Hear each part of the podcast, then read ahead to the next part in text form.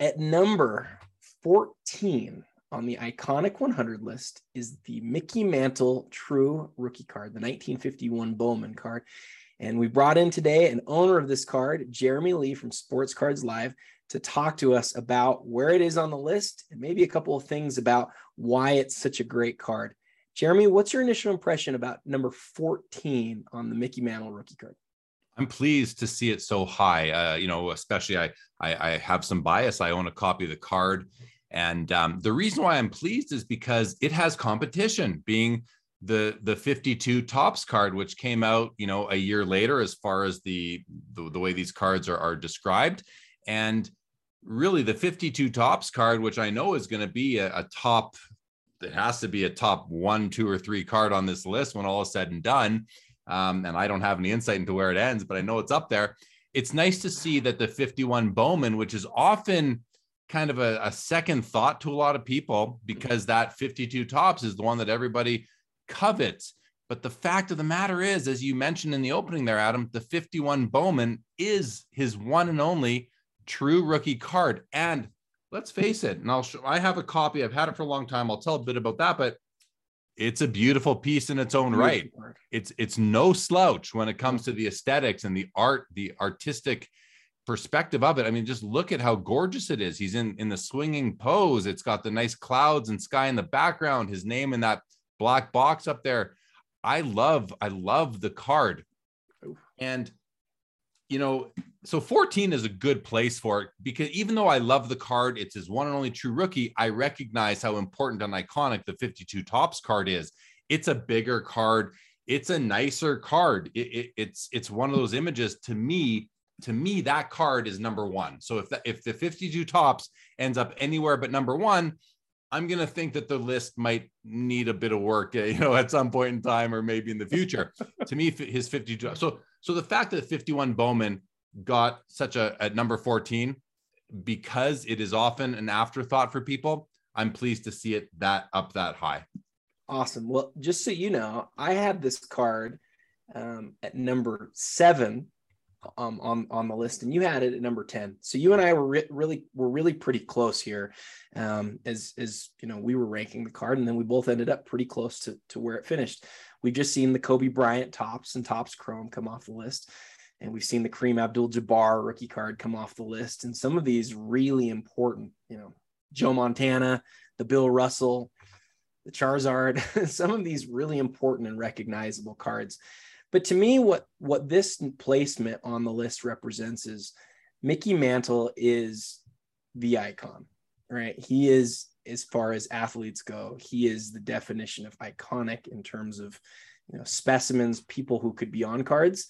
And then this is probably his second most iconic and most important card. I actually owned, I don't I don't know if I've told you this before.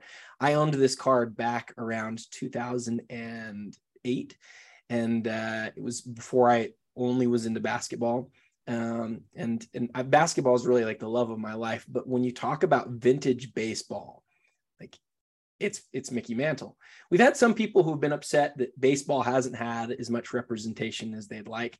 It covers you know over a third of the list. There's there's a lot of baseball cards that are on this list, um, and but I get why people feel that way. It's because baseball is collecting, right? It's it's a huge it's a huge thing.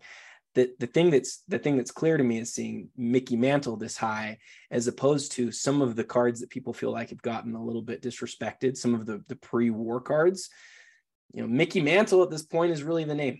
He's he's the guy in baseball, and so for him to have two top 14 cards, you know, spoiler alert, Jeremy's right. The 52 Topps card is going to be on the list sometime in the next 13 spots.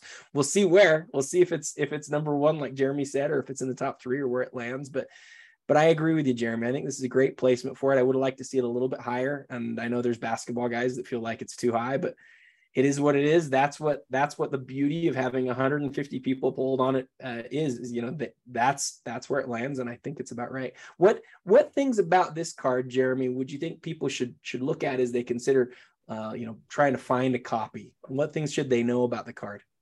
Yeah, it's it's it's going to be the usual things for this card. It's going to be centering, of course. It's going to be surface blemishes. It's going to be print quality fading over time. uh, fish eyes, you know, ver- on various locations of the card. Um, any print print errors, print defects, I guess you could say. Those are the things. Staining on the back, common on cards from from this era. Um, that's what I would look for. One thing I just want to also mention, Adam, is that you know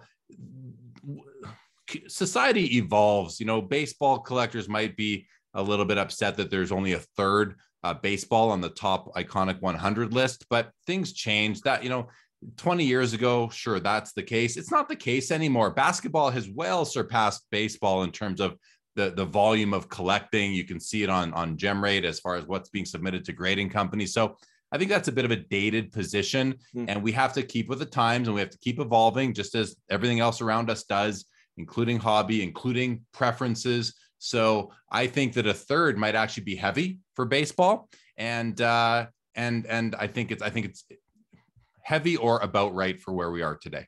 I appreciate that perspective. Um, people are going to have different thoughts. Some people are going to feel great about it. Some people are going to feel bad. But again, that's the beauty of having 150 really smart people say, This is what I think. Because when you look at it in the end, you sort of go, Well, that makes sense. And agree with you that this makes sense on the list. Tomorrow, we'll be back with card number 13. And until then, happy collecting.